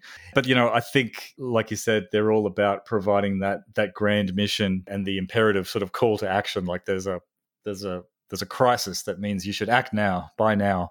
Um, it's like buying a pair of some a set of steak knives, I guess. But you know, it's it's like Scientology, where they they have a goal for the true spiritual enlightenment and freedom of all individuals. I mean, that's a that's a good goal. Who wouldn't want to get behind that, Chris? Yeah. So maybe one point that sets JP Sears apart from some of the other figures in this space is the self-deprecating nature and the kind of use of comedy after he makes serious points to kind of soften it. And i've i've got a nice example of that. So we did and ended up selling all nine shows out at full capacity which i loved. But here's a beautiful thing. Now by the way you might say well that's uh, irresponsible of you. Like hey i'm not the governor. I'm someone who loves human connection and human choice. And I will tell you this, naysayer, there was not one person there who showed up with a gun against their head wanting to not be there against their will. If someone didn't want to be there, guess what? They weren't fucking there. so, human choice. No, I want to censor people that don't choose the way I choose. I want to censor their actions and their speech. Me. Fuck me. So the this kind of, you know, make a serious point and then do a funny voice eh, is is actually a fairly consistent thing that he does. And it's a bit like we saw with Jordan Peterson, right? Where he'll he'll play out these engagements with imaginary people but in in the way that JP Sears does it, he's always using this comedic sneering voice to show this is the opinion of the, the people who disagree with him and how ridiculous it is. And there's there's a section where he actually clearly describes what he uses parody for and how it it is strategically to show the absurdity of the logic of the positions that he's presenting. So the, this is him talking about the the Joe Rogan video. And in the video, you'll you'll see my myself and my dear friend Brent we're playing the woke outraged Spotify employees that are wanting to threaten to walk out and we want we want Joe Rogan censored and and in the video, we portray the logic that these people have so that you can see how absurd the logic is. Yeah, so I think um, I think that approach of using comedy and um, adopting this ironic mode is pretty effective.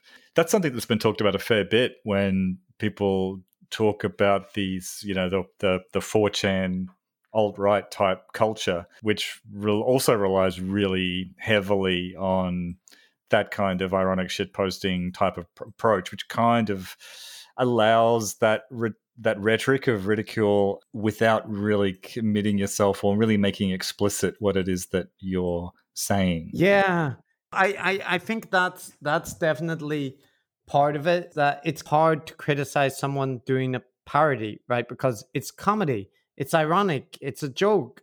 But as as he just outlines there, the whole point is his videos and a lot of his content is simply designed to push a particular viewpoint by making the viewpoint he wants to criticize, you know, presented in the most absurd and exaggerated form that he can. So it's it's it isn't just exposing the absurd logic. It's in many respects creating a caricature to mock. And yeah. mm. Father Ted is this funny comedy sitcom from the 90s or in Ireland, and it's yeah. Priests. I know. Right? Yeah, I know Father Ted. It's good. Okay. Um, and there's an episode in it with the most sarcastic priest in Ireland. And the advice given to the housekeeper, Mrs. Doyle, is whatever he says, he means the opposite. And and I actually think that's a pretty good key for understanding, you know, JP Sears content, the the parody videos. Whatever point he's promoting in the video, his viewpoint is the polar opposite of it. That's it. So there's nothing really deep or clever about it, but it means you should be able to criticize that content because it's not it's not that it doesn't have a point of view. It's not that it's not pushing a message. It's just cloaking it yeah. in a comedy parody exterior. Yeah, well, I mean, the thing is that the the comedy aspect is really thin. Like a lot of them just really aren't funny at all. Like it's it's it's really just just rhetoric, but but just with the thinnest thinnest veneer of comedy. And yeah, I think it's a pretty it's a pretty effective um, rhetorical approach, but it's not a very upfront or or fair approach to talking about things. I think the interesting aspect of it is that it comes in in his solo podcast, right? It's understandable when it's in a parody video, which is focused on presenting uh, some character, but he uses it when he's talking about his own beliefs. It, it's kind of like it's an automatic go to for him if he wants to discredit a criticism. And it, it's the same feeling I get with the self deprecating comments. So here's here's just two examples of him issuing self deprecating comments. And you might be saying, JP, so you're saying things that are insanely predictable, like are predictable to you? Like, yeah, I mean, that is what I'm saying. That's one. So I guess stacking sats. If you're dumber than me, God help you. Yeah, I really wish God would help you. so if you need, if you don't know what stacking sats mean, here it's God help you because I'm the one explaining it when I don't know what it means. But that's not going to stop me from explaining it. Here we go.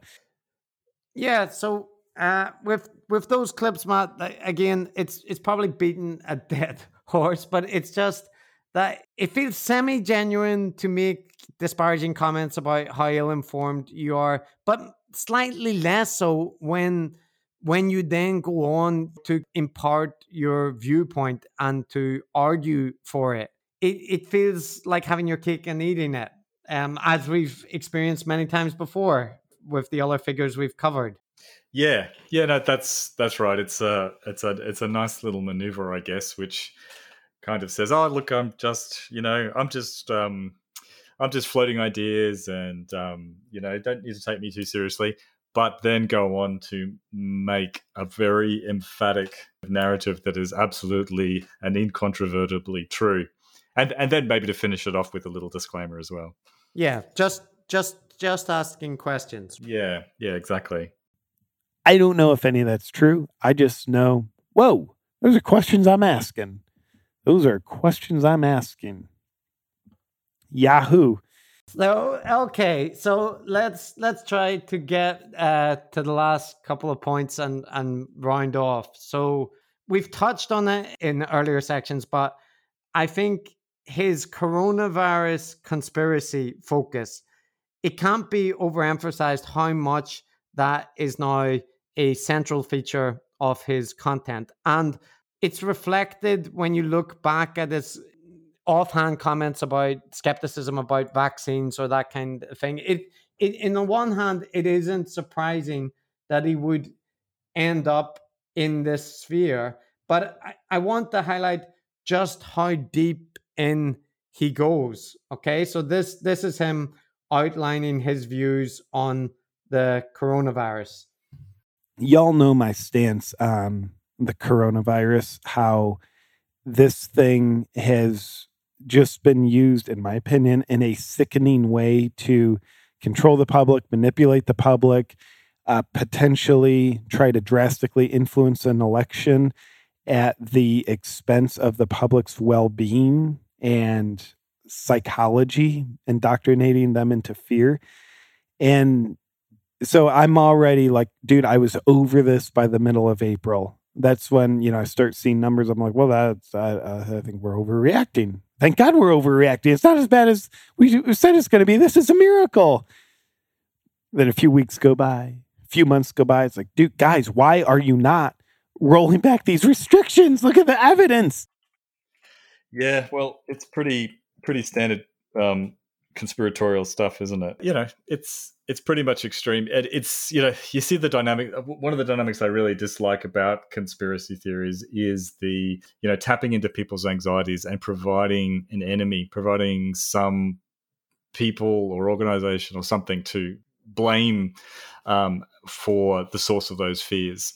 And um, you know, um, JP is obviously blaming certain segments of, of, of of society for it, and you know that's that's that's one of the reasons why conspiracy theories are not just a bit of harmless speculation, but uh, are actually quite dangerous. Yeah, and actually, his his viewpoint that the virus is not severe and that the death statistics have been over exaggerated. He ties that in with recommendations that people view sources like Plandemic as good sources of information. I think the coronavirus isn't a hoax. I think the reaction to the coronavirus is a hoax. There, I said it. I, and you might say, JP, you're crazy. And I'll say, that could very well be true. And you might say, JP, what are your references? And I'd say, well, well there's a lot. Yet the single best reference I've seen for illuminating a perspective on the whole pandemic outside of the mainstream's narrative, fictional narration of it. Single best source, I think, is Mikki Willis's film Indoctrination, which you can watch for free at plandemicseries.com.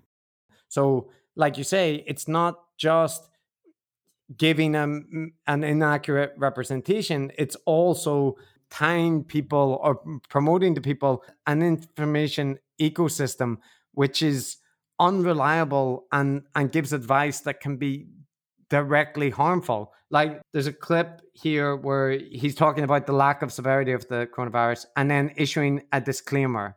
And i i think it's worth listening to um sorry matt. So the the degree of severity of this pandemic that's looking so unsevere. Heart goes out to anybody who's gotten sick or lost lost a loved one. There's the disclaimer, so you can't tell me I'm a fucking jerk. But it just looks like there's an disproportionate reaction seven months later to fictitious numbers rather than the reality of the numbers that we're looking at. By the way, of the 200,000 deaths. So if we look at 6% of those are caused from COVID alone, as opposed to like you have COVID and cancer or uh, COVID and diabetes and COVID and heart disease. Yeah. Yeah. Yeah. I, I mean, I, I, I know I have the same reaction. I mean, because yeah, I mean, we don't, we, we can rebut these stupid talking points, which which uh, are pretty familiar and float around. Obviously, everybody, virtually everyone in the United States has some kind of comorbidity, right? So you cannot simply eliminate. Yeah, epidemiologists have considered yeah, that. Yeah, they really have. Um, and in fact, there were three hundred thousand excess deaths in the U.S. And even when they um, eliminate the comorbidities and so on, it brings it down. Yeah, after they do that kind of elimination and control, um, it comes to 200k. But you know, debating conspiracy theories by pointing out all of their their errors in in their so-called evidence and so on is just like a, a whack-a-mole exercise, obviously, isn't it? Yeah, it doesn't it doesn't make a difference. But I, I mean, it doesn't interrupt their worldview. I think it does make a difference in general to have you know rebuttals to the arguments out there, but it's not our job, as you say, to rebut all of the arguments being presented. But uh, the point I want to make is like, this is a global pandemic that has killed over a million people. I mean, you can see the hospitals, right? The you can see, you know, people who have died, two hundred thousand people in the U.S. alone, and and yet still the conspiracy mindset is able to to find ways to question that or to dismiss it as well. Maybe maybe those deaths were just you know things that were going to happen anyway, and he issues in that clip that we just heard, this disclaimer, you know, I, my heart goes out to you if uh, if someone died or something like that, and he says, and look, there's the disclaimer. But first of all, that doesn't feel super sinc- sincere. Secondly, there are people dying. This is a virus that we don't have an immunity to. And yes, the death rate, like, thank God, it's not massively high, but it is a serious disease for the people who are elderly or have comorbidities, which is a huge amount of people. And uh, I think it speaks to, uh, I don't know, a callous response or, or a very individual fixated response to say, well, but, you know, most young, healthy people recover. Yes, they do. And, and a lot of elderly people die and, and humans transmit disease. That's the issue. It's not that there's a massive risk to everyone if you're young and healthy and fit. There's a risk, but it's not huge. But it, the the risk factor is mainly for elderly, immunocompromised people. Yeah, actually, an interesting little factoid here is that um, apparently the excess death rate um, for 25 to 44 year olds um, is actually up by like 26 percent or so over this period. So obviously their baseline death rate is lower than than than people who are older but even so it just illustrates that yeah the mortality risk is very real and and the fact that it's so infectious but you know we don't need to relitigate the, the whether covid should be taken seriously but just to speak to your main point which is that it is callous and that that is that is a feature of conspiracy theorists because by by disconnecting with reality, it it allows you to just kind of turn off that normal. You know, it's it's very easy to just just wave away really quite quite severe things because you simply deny deny the facts of it, deny the reality of it. Yeah. And I mean, we, we kind of touched on it earlier when we were talking about the mask issue, but the JP tells this story where he's he's going to comedy clubs, right? Because he's doing comedy shows. And he's kind of arguing from his perspective that, you know, it's better when there's people, eh, that when the clubs are at full capacity and when people aren't wearing masks, he can feel a better connection. I think the capacity was about 250 people in the club. And, you know, when I was on stage, I would say, I mean, I would say maybe 1% of people there had a mask on in the crowd. And awesome, their choice. Great choice. It's beautiful. And then, man, it felt so good to see a sea of human faces. I mean, we connect via our faces. Right. Um, and there's this story which he's told in a couple of episodes now, at least two of them, about how many people he he hugged. And and he uses this as a way to actually trigger uh, to talk about triggering reactions to people. So let, let me just play one last clip from that section.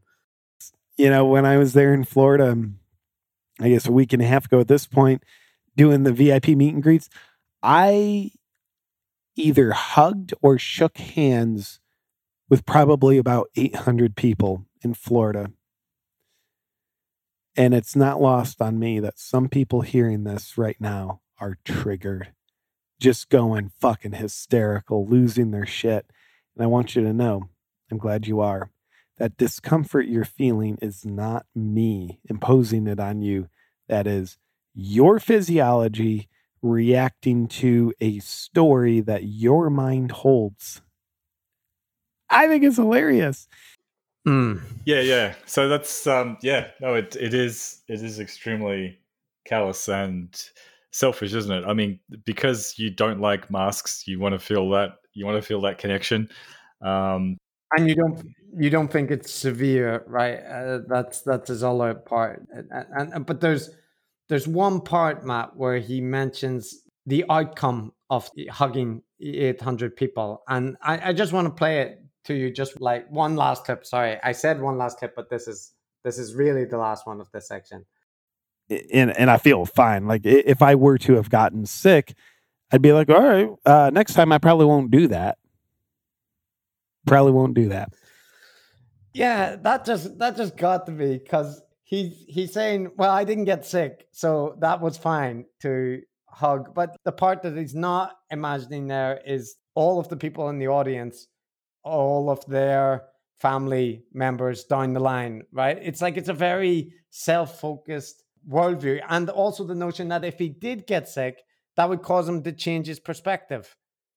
Like, yeah, yeah, yeah. I mean that it's it's it's all connected to that sort of intuitive and kind of libertarian way of thinking, which is unless it happens to you, unless you actually experience it yourself, then it's really not real. So the kind of, you know, the very abstract talk about epidemiological facts and so on, like I think at a at a visceral level, it just doesn't mean anything to people like JP Sears. What what matters is the stuff that he cares about, which is that sort of self help self actualizing, discover your real potential, discover your the, the the meaning in human interactions, and it's it's very yeah, it's that experiential mindset which which which supports some of these very callous opinions. Yeah, yeah. Well, that's a depressing note. So before we finish with the roundup, I'll I'll just talk about one more topic that that struck me in a lot of his content.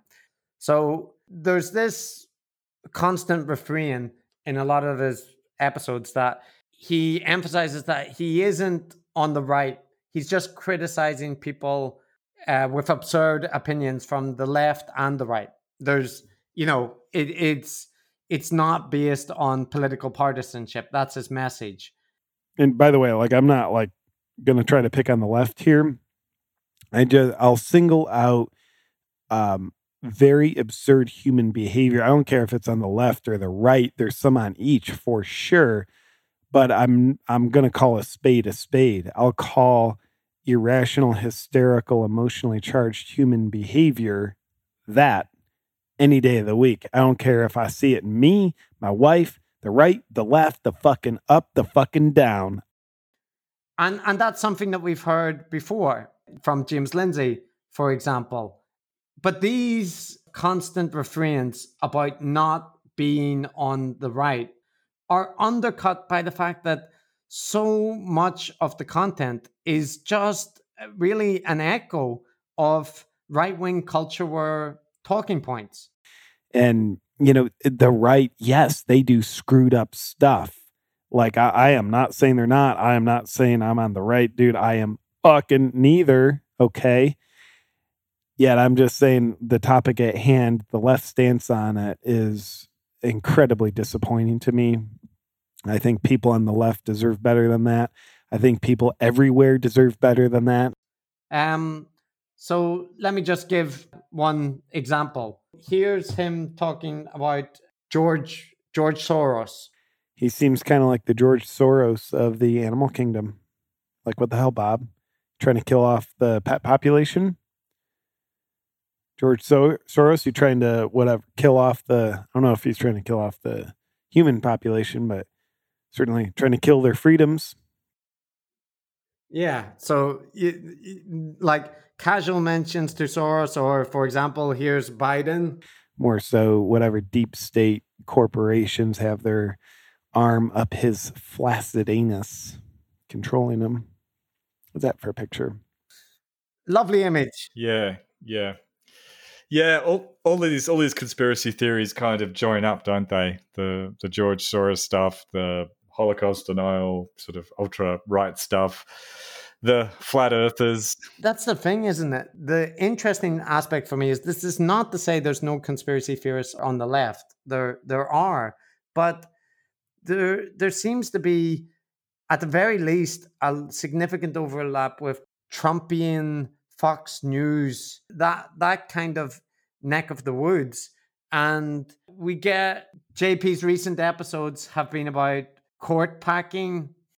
So he could stack the Supreme Court with more left judges, which means then the left would control the Supreme Court, which then it scares people because, you know, some parts of the left are like wanting radical shit to happen, like censor the crap out of people. So it's just like, it, it's a, and, and, by the way, it would scare me if the right wanted to do that as well.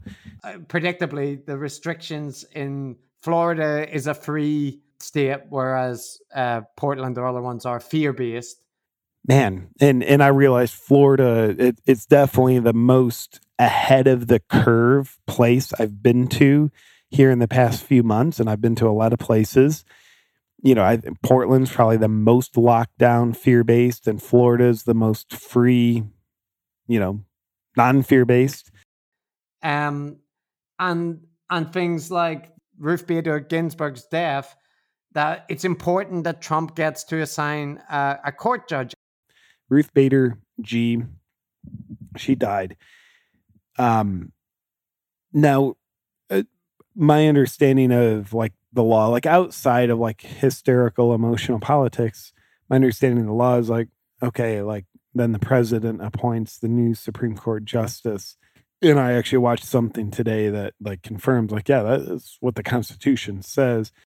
And it's it's hard to see despite disclaimers that this is all just criticizing absurd examples there's a there's a clear trend there. It, it's just it's quite surprising that people are able to maintain this view that they're not repeating any particular party line or any particular political viewpoint when when they so clearly are. No, I don't get it either. Like you say, it's often purportedly not political, yet somehow all of the conspiracy ideas seem to have that that right wing bent, and um, I'm not entirely sure why. Um, you know, we, we, could speculate about why conspiracy theories really are more prevalent on the right and seem to be used to justify right wing views far more often. Uh, obviously, that libertarian thinking has got something to do with it. You know, that's connected to that sort of fear of um, some sort of nefarious groups that are um, out to get you, which arguably, again, is something that sits more comfortably on the right. But I haven't really figured that one out because, in principle, as you say, conspiracy theories are not necessarily of any particular flavor, yet it seems like most of the ones that we come across uh, are. yeah, no, that might reflect something about our lens.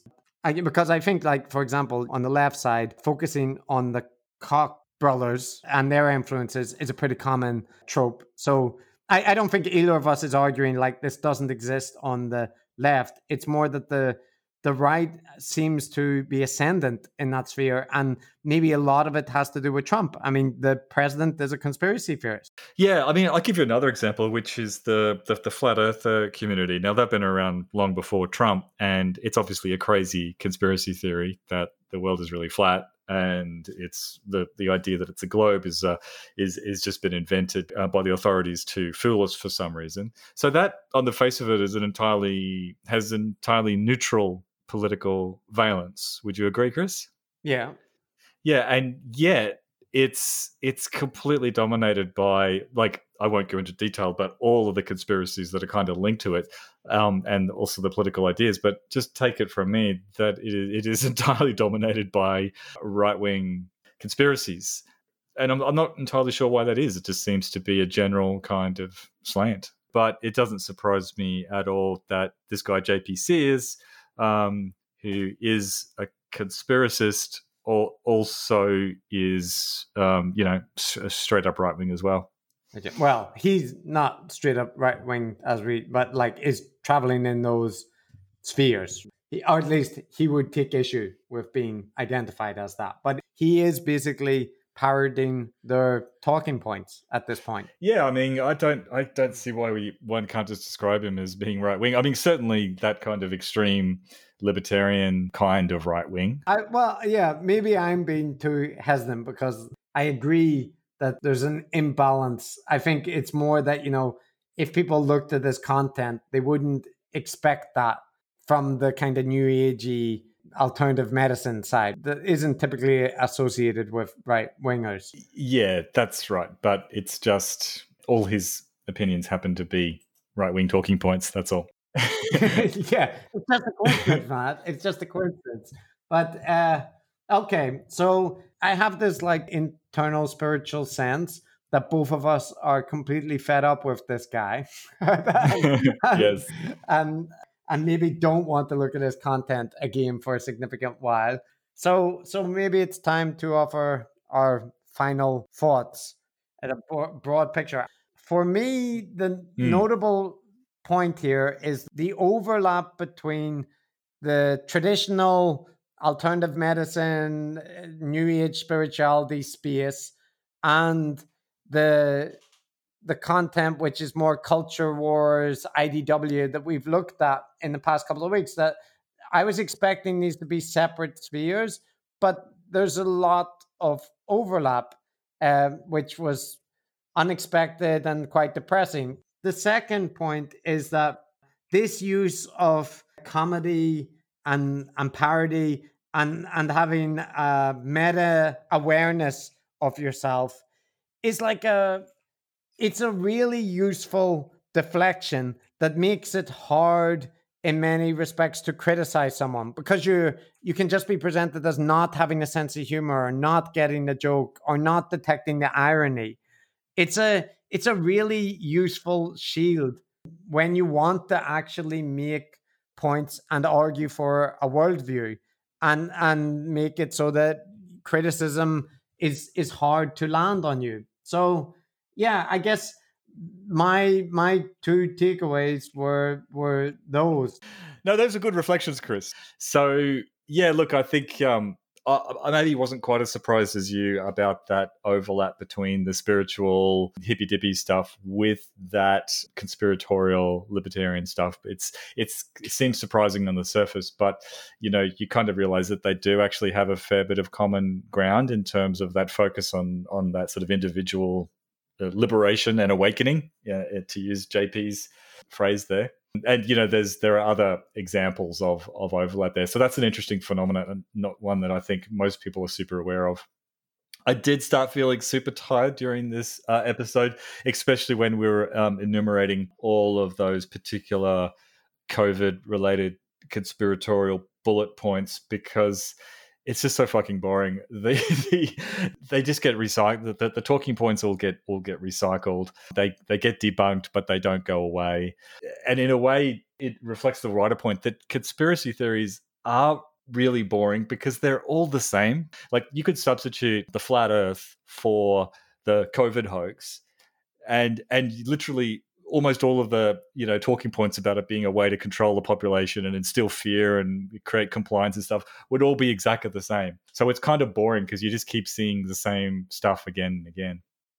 Yeah, this is this may be why we decided not to focus on the traditional figures, but uh, he's not exactly a traditional figure because of the online component. But yeah, maybe maybe closer to that world than than we like. Yeah, that's right. So you know, I think we're actually hoping with this guy to have a bit of a, a bit of a palate cleanser and to step away from culture war, political type stuff. But unfortunately, um, he, he turns out to be right in the middle of it. Look, I, I think there are a couple of useful things uh, from thinking about JP, and um, it, it's related to the psychological research, what what we know about what makes conspiracy theories attractive to people. And the first one is the cognitive dimension, which is the um, conspiracy theories are based on that intuitive, instinctive gut feeling. And then the elaborate theory is a rationalization that supports something you essentially want to believe for emotional reasons. So the flat earth one is is a perfect example like the earth looks flat it, like it doesn't feel like it ought to be round because when you look around it's flat so it's that's a really simple example of how then a great big narrative will be built up. There are other reasons for wanting to believe. But that's so that's the um, cognitive aspect and jp is useful because he's really explicit about that. Like he he explicitly says you know trust your intuitions trust your instincts. That's that's how you know what is true. So he's kind of helpful in that way. He um he he um, he doesn't hide it. I think the other aspect of it is the um, where where JP is, is a good illustration of what we already know from the psychological literature is that emotional attraction of conspiracy theories. So again, he's really explicit about promoting people's feeling of autonomy. He's all about providing a sort of externalizing source of their anxieties and and fears, and, and, kind of really taps into to that emotional level, and that's uh, a known thing in terms of the psychological characteristics of people who are who are drawn to conspiracy theories. They do have issues around autonomy in their own life, and they do have a, a sense of um, you know fear or anxiety about bigger, more powerful forces that are that are interfering with their lives. So so COVID is a perfect topic for conspiracy theorists, a bit like a bit like vaccinations, because it, it involves it involves those those um, emotions, and so JP is following and COVID theories generally are following the the golden path of conspiracy theories, really, which is you know providing that institutional authoritarian enemy on which to project their fears.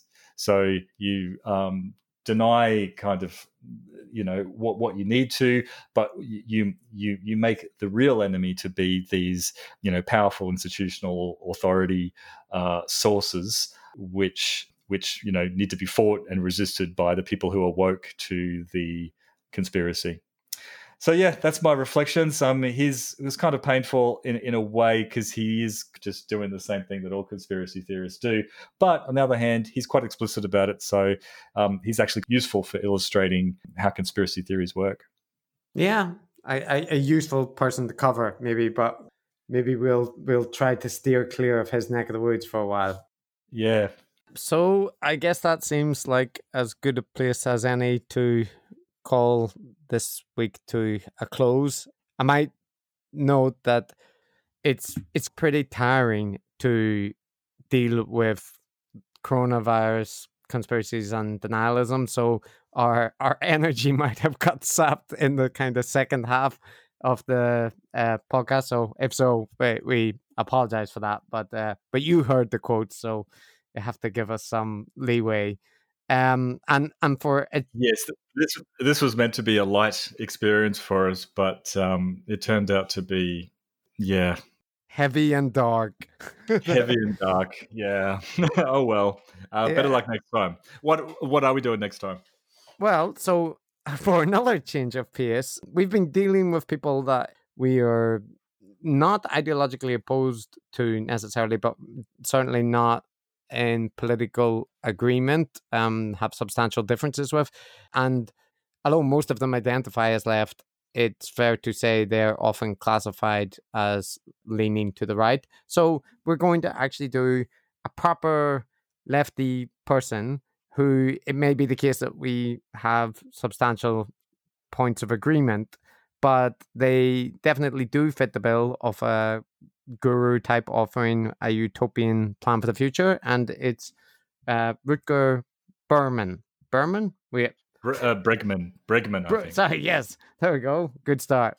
Rutger Bregman, um, who who rose to fame from the kind of viral clip uh, calling out people at Davos for not suggesting to raise taxes. Yeah, so he's written that book, um, Utopia for Realists, and I see he's got some good talks there on um, this thesis that um, the human beings are are intrinsically good and kind, which yeah is debatable. I think yeah, it'd be fun. Yeah, yeah, which we will definitely, definitely take a harsh stand against. That's right. I mean, Chris. I mean, you, you for one. I mean, the exception. You know, you just proved that just by existing. I'm sorry. that's that's right. That's true. So so yeah, that's the person we're doing next. We'll put on the Twitter account which specific talk or content that we're looking at, but it's a proper left wing person. Wow, something to look forward to. Yeah, yeah, good, good. Okay, so what else do we need to say? Um, we want to give our email address, which I don't know. Could you tell us the email address? yes, it's and we even got an email uh, there. So look, it's working. Decoding the gurus at gmail.com. That is our email address. And you can send us feedback there. And at the minute, it's not exactly overloaded. So the chances of you getting a response are pretty high. Mm, mm.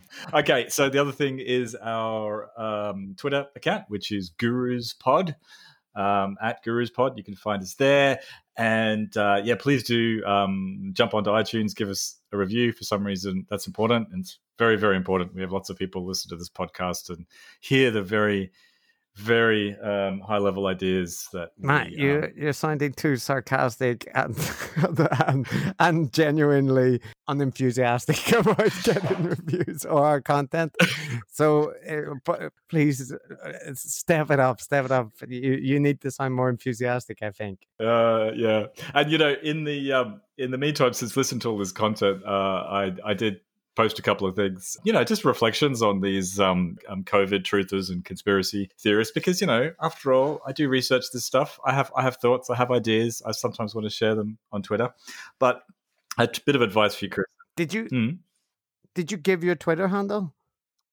No, well, my, my your your Twitter handle. My Twitter. That's that's a secret, isn't it? Oh no, I can I can divulge that. Uh, at, you, have divulged uh, it in previous weeks. if that's a secret, it's it's a very badly kept one. okay, so my Twitter handle, all right, at uh, Arthur C Dent, like the guy from Hitchhiker's Guide to the Galaxy. Um, and your yours is Chris C underscore Kavanagh, uh, like yeah. the disgraced court justice or allegedly disgraced court justice. Yes, yes. Um, well, before you interrupted me, I was just going to say that I discovered on Twitter that uh, in, in, making these reflections about these COVID truthers and you know and global warming skeptics and com- comparing those sorts of conspiracy theories to other ones like flat earthers, um, yeah, that's a good way to attract some negative negative comments on Twitter. Just in case anyone is having trouble um, having a fight on Twitter or getting people upset. Um, that's a good way to do it. Well, that's good to know. Yeah, I need uh, I, I, need more random conflicts on Twitter in my life. That that's, that's a great note to end on, Matt. It's a good note. I think we've said everything we need to say. So um, over and out. See you later. Yeah. Bye.